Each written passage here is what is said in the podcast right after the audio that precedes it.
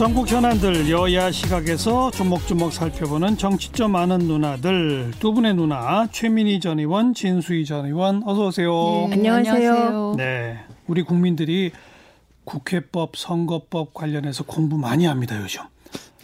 워낙 어려운 얘기들이 많이 튀어나오는데 뭐 필리버스터는 회기까지만 하고 그 다음엔 또 바로 표결이다. 이런 거 몰랐던 거 다 새롭게 알게 된 거예요. 맞죠? 패스트 트랙도 잘 몰랐던 것도 새로 알게 되고 이번 필리버스터는 어떻게 보셨어요? 뭐 우선 감동이 없고 노잼이에요.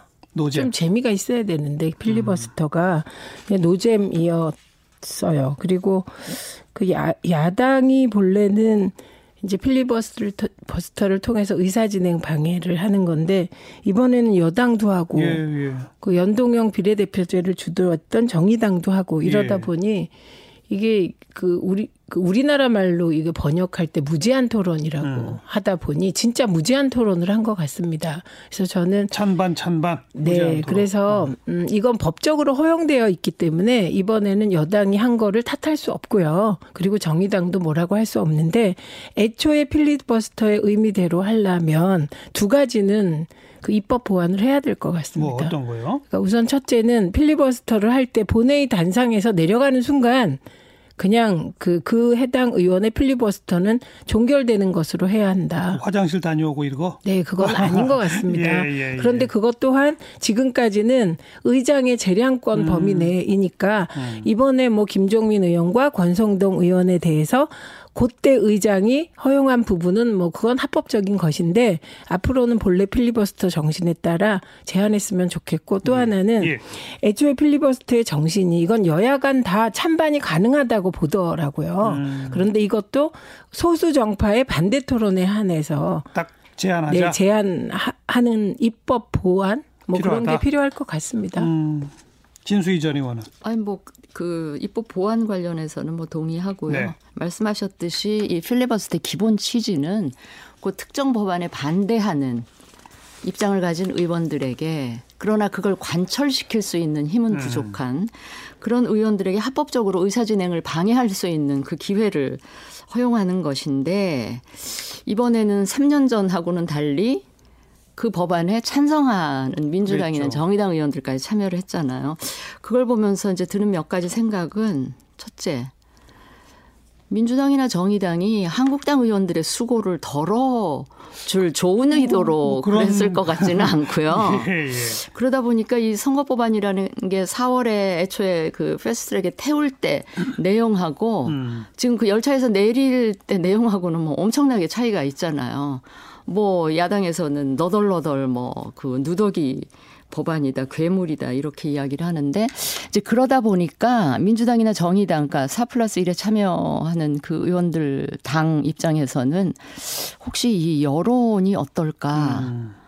그런 거에 대한 약간 걱정도 되고 불안하기도 해서 찬성 토론을 하면서 한국당의 반대 토론이 일방적으로 전달 안 되기 위해서 한 게 아닌가 뭐 그런 생각을 했는데 아까 말씀하신 것처럼 이거는 본래 취지대로 그 소수당 한테 기회를 주는 게 저는 맞다 옳다? 이렇게 네. 봅니다. 그리고 이제 내일 본회의 하면 선거법은 표결에 들어가는 거죠? 네. 그죠? 기명 그렇죠. 투표죠 이런 거는. 기명투표 전자 투표로 그러니까. 인데 예. 찬반. 자유한국당이 의원 5분의 1이 요구해서 무기명 투표를 요구할 수가 있습니다. 음. 그럼 이제 민주당 쪽에선 다시 의원 5분의 1이 요구해서 기명 투표를 네. 요구하겠죠. 근데 그런 번거로운 절차는 안 했으면 좋겠습니다. 아마 결과적으로는 기명 투표가 될 것이고 네, 그냥 전자 투표로 하는 게 맞는 것 같아요. 이름이 다 나오는 거죠. 네. 그렇게 되면 통과되겠죠? 네, 그렇게 될 것 같습니다. 아니 무기명 투표로 해도 이게 별 차이가 없을 것이 이미 지역구는 별로 안 줄어들어요. 비례를 확 줄여놨기 때문에. 별로가 아니라 똑같아요. 거의 253, 똑같아요. 47. 이게 인구 예, 때문에 예. 조정할 예, 예. 지역은 있어도 그렇기 때문에 뭐 무기명으로 한다 그래서 찬성할 사람들이 갑자기 반대하고 이럴 일은 없지 않을까 싶어요. 근데 그럴 필요가 없으니까요. 음. 원래 인사 관련된 사안만 무기명이고 대부분의 알겠어요. 법안은 기명이니까요. 아무튼 이제 뭐 필리버스터 그다음 에 임시회의를 이렇게 쪼개서 하는 뭐 이런 것들을 우리가 국회법을 통해서 배웠다면 선거법을 통해서 새롭게 배운 게 이 비례 한국당 가상 정당의 창당이라고 하는 또 신출 규모란 수입니다. 이건 어떻게 평가하세요? 진수희 전 의원부터. 이거는 물론 굉장히 우스꽝스럽기는 음. 해요. 이런 상황이 벌어지지 않는 게 좋은데 문제는 이제 한국당 입장에서 보면 이 지금 처리하려고 하는 이 연비제 법안을 한국당은 줄곧 반대를 해왔었잖아요. 예, 예. 그 한국당 입장에서는 원치 않았던 선거법이 이대로 통과될 경우에 음. 자신들이 의석수 손실을 최소화하기 위해서 고육지책 내지는 자구책으로 음. 불가피하지 않았나 뭐 이렇게 생각을 하고요. 예. 비록 우스꽝스럽기는 하나 국민들이 이걸 비판하면 몰라도 민주당이나 4 플러스 1에 참여했었던 사람들이 저는 비난이나 비판할 자격은 없다. 손가락질할 자격은 없다 이렇게 음. 생각을 합니다. 최민희 전 의원. 자유한국당 되게 자기중심적이에요. 왜냐하면 지금 이 판이 자유한국당만 보수 쪽에 있는 게 아니고 바른미래당도 있고 새로운 보수당도 있고 우리공화당도 있다는 음. 거거든요. 그러면 이게 자유한국당이 예를 들면 연동형 안에서 30석 안에서 비례를 못 가져오면 저는 새로운 보수당이 많이 가져갈 것 같습니다. 음. 그렇게 해서 좀 큰 틀에서 보수의 미래를 봐야 되는데 이게 자유한국당에는 검사 출신도 많고 정규 1등 하던 사람들만 많아서 그런지 그렇게 생각하는지 이해가 잘 안 갑니다. 그런 계산법이. 예. 나 우리 당만 많이 얻어야 돼. 이게 이해가 잘 안 가고. 그다음에 뭐 이해 맞불을 민주당이 놓, 놓는 것에 대해서 민주당은 지금 안 하겠다는 건데 뭐 검토한 바도 없다면서요? 네, 저도 예. 그렇게 해서는 안 된다고 생각합니다. 음. 그래서 네. 음, 만약에 어, 비례 한국당이 생기고 비례 전문 정당을 한국당이 만들고 이 말이 어폐지만 음. 예, 만들고 또 민주당의 열렬 지지자가 셀럽을 내세워서 그 더, 민주당 쪽도 만든다면 제일 피해 보는 건 저는 새로운 보수당하고 정의당일 그렇죠. 것 같습니다. 그렇죠. 그런데 보면 그 비례 한국당이나 비례 민주당 지지자들이 그 당을 안 만들면 이게 음. 정의당이나 새로운 보수당으로 가기 때문에 네. 진보 보수 포션은 그대로 유지되는 것이거든요. 그래서 좀 그렇게는 안 하면 어떨까 하는 생각을 가지고 있습니다. 음. 근데 저는 그 민주당 당직자 누군가 했다는 말 네, 중에 일부가 저는 굉장히 꽂히던데 저한테는 뭐라 그랬냐면 현재로선 검토한 바가 없다 이렇게 아, 나왔어요. 아. 현재로서는. 네. 그이 말이 의미하는 바가 뭘까? 그럼 앞으로는 달라질 수도 있, 다는 것일까? 그건 이제 두고 보고 제가 지켜 볼 것이고요. 한국당이 이제 자기 중심적으로 저 제가 한국당 대변할 입장은 아닌데 자기중심적으로 생각하고 한국당이 막 그렇게 해서 욕심스럽게 그것까지 음. 가져가면 새로운 보수당이 좀 그 오히려 손해를 보지 않겠냐. 그게 아니고요. 자유한국당은 자유한국당대로 비례의석 챙기고 새로운 보수당은 새로운 보수당대로 챙기고 그러면 보수 진영에 더 positive sum이 생기는 어. 거죠. 꼭 zero sum은 아니고. 아 zero sum일 가능성이 크죠. 왜냐하면 지금 여론 지형을 볼 때 그렇다는 의미이고 그리고 저렇게 해서 의석을 늘리려고 하면 안 되고 이게 연동형 비례대표제가 되려면 6개월쯤 전에 되거나 1년쯤 전에 전에 사실 국회법 규정에 따르면 1년 전에 해야 되잖아요. 이 선거법 예, 개정안은 예. 이게 자꾸 국회가 반칙을 하니까 이런데 그러니까 보수 제가 보기에는 우리 사회는 보수 정당이 텃밭을 가꾸기가 더 쉽고 음. 정책도 펴기가 더 쉽습니다. 북한의 존재로 인해서 그렇기 때문에 좀 만약에 저 같은 사람도 어, 늘 말씀드리는 거지만 새로운 보수당이 따뜻한 정의, 따뜻한 보수, 정의로운 보수로 정책을 확 내걸었는데 그게 긍정적이다. 그럼 제 주변도 찍을 것이거든요. 그러니까 그런 식의 아, 언제 정책 대결 내지는 이렇게 갈지 이게 참 지켜봐야 될 일이죠. 그렇게 될 겁니다. 조금만 기다려 보세요. 아, 근데 자유한국당 쪽하고 이제 제가 이 방송에서 인터뷰를 하면서도 뭐 일종의 비례 한국당 만드는 건 꼼수 아니냐라는 이제 비판적 지적이 있다라고 물어보니까 응답이 이렇게 말하는 거예요. 기본적으로 자기들은 이 법안에 반대하고 네. 연동형 비례제라고 하는 것은 옳지 않다고 주장하기 때문에 그것이 얼마나 잘못되는지를 드러내기 위해서는 이렇게 할 수밖에 없다라고 말하는데 그건 전제가 그렇다면 이 연동형 비례제는 잘못이다, 문제 있다, 이건 해선 안 된다라고 하는 전제라면 그건 논리적으로는 뭐라고 말할 수가 없더라고요. 그러니까 제가 두 가지만 말씀드릴게요. 하나는 왜 애초에 연비제 도입하려고 그럴 때 비례성 강화, 사표 방지 이런 얘기 예. 했었잖아요. 예. 그런데 제가 최근에 가만히 보니까 그 정당 투표를 1번 당이나 2번 당에 거대 정당, 그러니까 지역구 의석을 많이 음. 확보할 수 있는 그런 정당에 했다고 쳐요. 그 유권자 입장에서는 지역구 후보도 민주당 찍고 정당 투표도 민주당이 했어요. 네.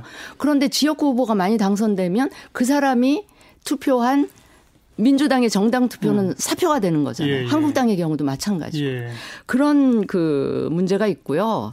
꼼수 이야기를 하는데 저는 그 다 아시잖아요. 4 플러스 1이 막판에 어떤 그 안에서 내부에서 논의가 벌어졌는지 그 막판에는 서로 몇 석 더 가져가려고 하는 밥그릇 싸움이 엄청나게 치열하게 전개가 됐잖아요. 예. 그런 꼼수를 써놓고 한국당을 향해 손가락질한다. 아, 용어 좀 아닌 용어 정리가 필요합니다. 음. 4 플러스 1이 협상 테이블에서 주고받기 했다. 그게 정치입니다. 한, 한 사람의 입장이, 한 당의 입장이 뭐 이렇게 독재도 아니고 되는 거 없습니다. 그래서 그건 꼼수가 아니고 그거를 주고받기 했다고 악의적으로 비판할 수는 있겠죠. 예, 예. 그 다음에 자유한국당의 비례한국당을 한다면 꼼수죠. 꼼수인데 불가피하다 이런 얘기인 겁니다.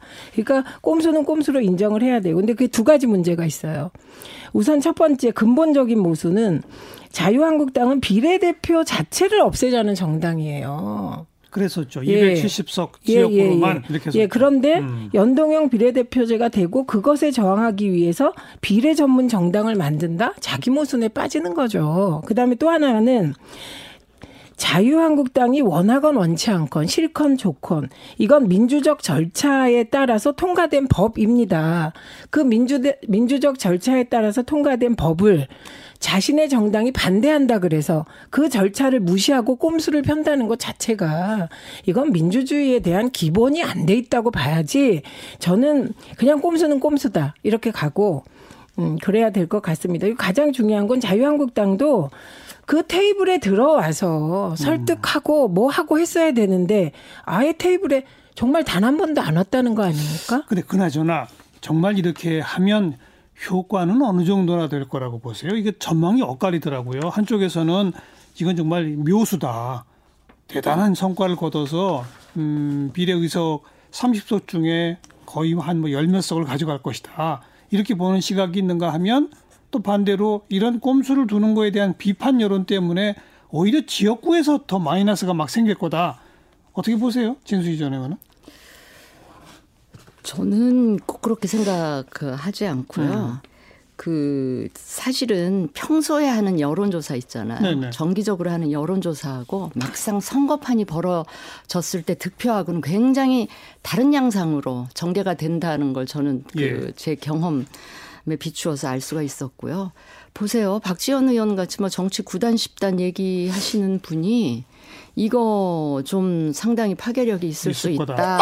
따라서 그걸 못 만들게 하는 수정안을 내야 된다. 이렇게까지 음. 그 말씀을 하시더라고요. 그 다음에 지금 보수 진영이나 심지어는 합리적 보수 진영에서조차도 그 현 정권에 대한 불만이나 그 이반이 상당 부분 이루어지고 있고요. 예. 중도층은 본래 평소 여론조사에는 잘 응하지 않아요. 그런데 그분들이 선거 때는 심판하러 나옵니다. 예. 그러니까 이런 투표 행태나 그 이런 거를 보면 설사 이렇게 있을 거다. 예, 이렇게 음. 복잡한 선거 방식이 된다 하더라도 정신 똑바로 차리고 음. 그렇게 찍을 것 같아요. 그렇게 될 것. 예, 예. 최민희 전 의원. 음. 이거 이제 저는 네. 뭐 열석을 더 얻건 다섯 석을 더 얻건 그것이 뭐 그렇게 중요하겠죠 정당들에게. 음. 근데 민주당은 이래야 한다고 생각합니다. 어쨌든 민주당이 연동형 비례대표제를 추진했고 이건 정의당의 오랜 수건이었고 대통령의 공약이잖아요.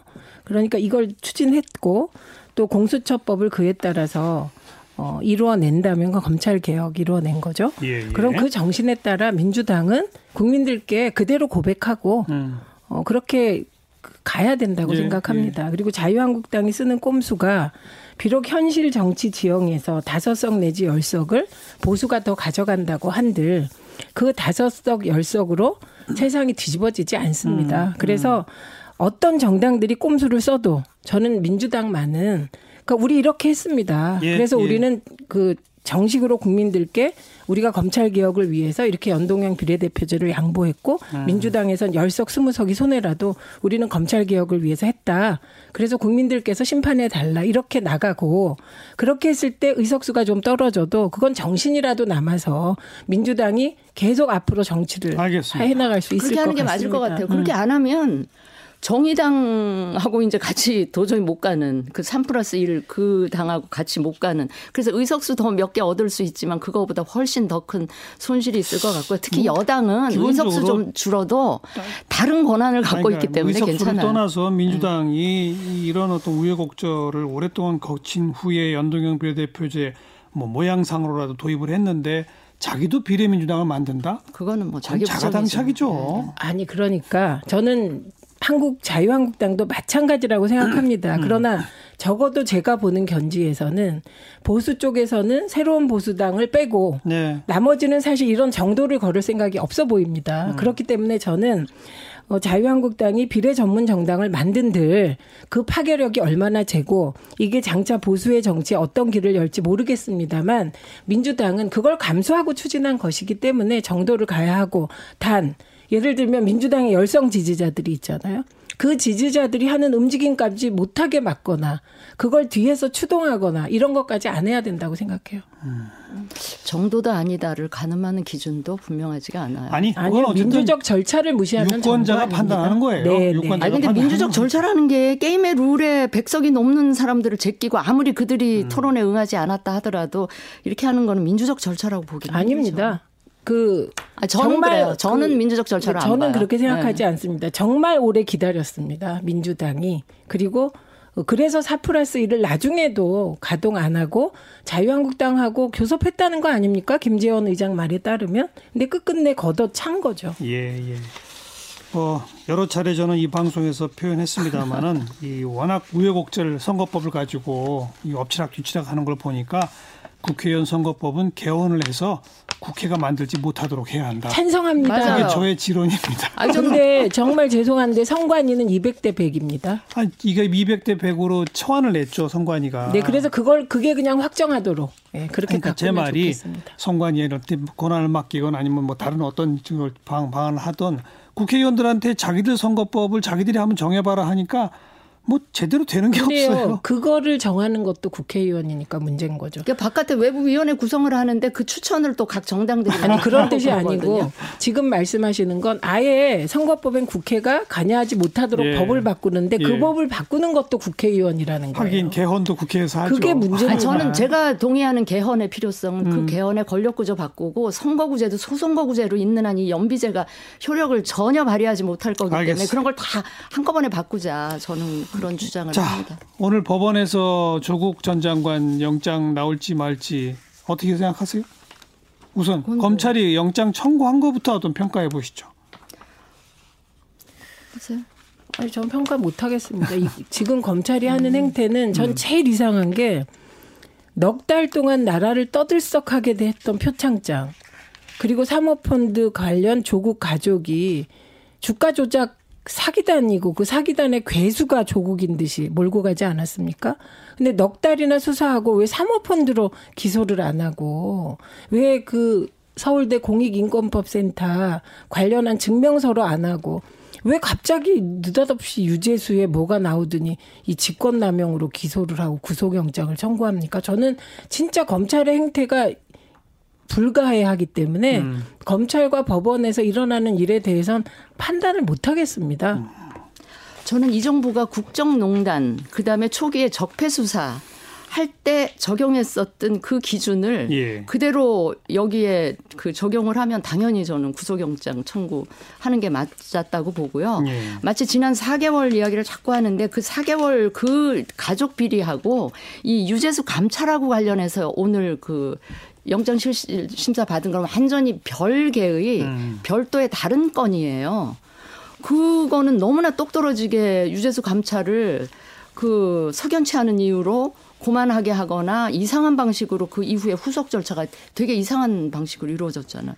그런 상황에 한 건데 이거를 무슨 4개월 동안 뭐 어쩌고 저쩌고 그 가족 비리 저는 오늘 어, 그래서 어쩌고 저쩌고가 아니고요. 조국 전 장관이 법원에 출석하면서 한 메시지 있잖아요. 122일 동안 뭐 가족이 어떻고 혹독한 그게 마치 자기 지지자들을 향한 거였겠지만 지금 오늘 그거는 그거하고 다른 거예요. 사안이 별개다. 그래서 대단히 조국스럽다. 오늘 메시지도 그런 생각이 그러니까 했습니다. 어쩌고 저쩌고라고 표현하시면 안 되고요. 검찰이 120일 동안 수사하고 기소 못한 이유가 뭔지 그리고 지금도 별건이라는 거 인정하시는데. 아 별건이 아닙니다. 별건 수사하고 별건인데요. 이게 아, 왜 별- 조국 교수 입장에서. 별건의 별건의 별건이 진행되고 아이고, 있는 참. 것이라고 볼 뿐만 아니라 저는 이해할 수 없는 것이 유죄 수권 관련하여 검찰이 이 자료를 가지고 있었던 건 훨씬 전이라는 거 아니에요? 왜 이제 와서 왜 또? 이제 와서 이럽니까? 음. 네. 그러니까 저는 이 검찰이 하는 요 고대로의 행태를 자유한국당이나 다른 야당이 당해 봐야 비로소 그 이 검찰의 잘못을 지적할까 이런 생각이 자. 들고 여기까지. 음. 90일 동안 해서 기소 못하면 그게 미제 사건인데 120일을 하고도 계속 수사하는 게 말이 됩니까? 오늘 일단 법원이 어떤 판단 내릴지를 지켜보도록 하겠습니다. 최민희 전 의원, 진수희 전 의원 수고하셨어요. 네, 고맙습니다. 감사합니다.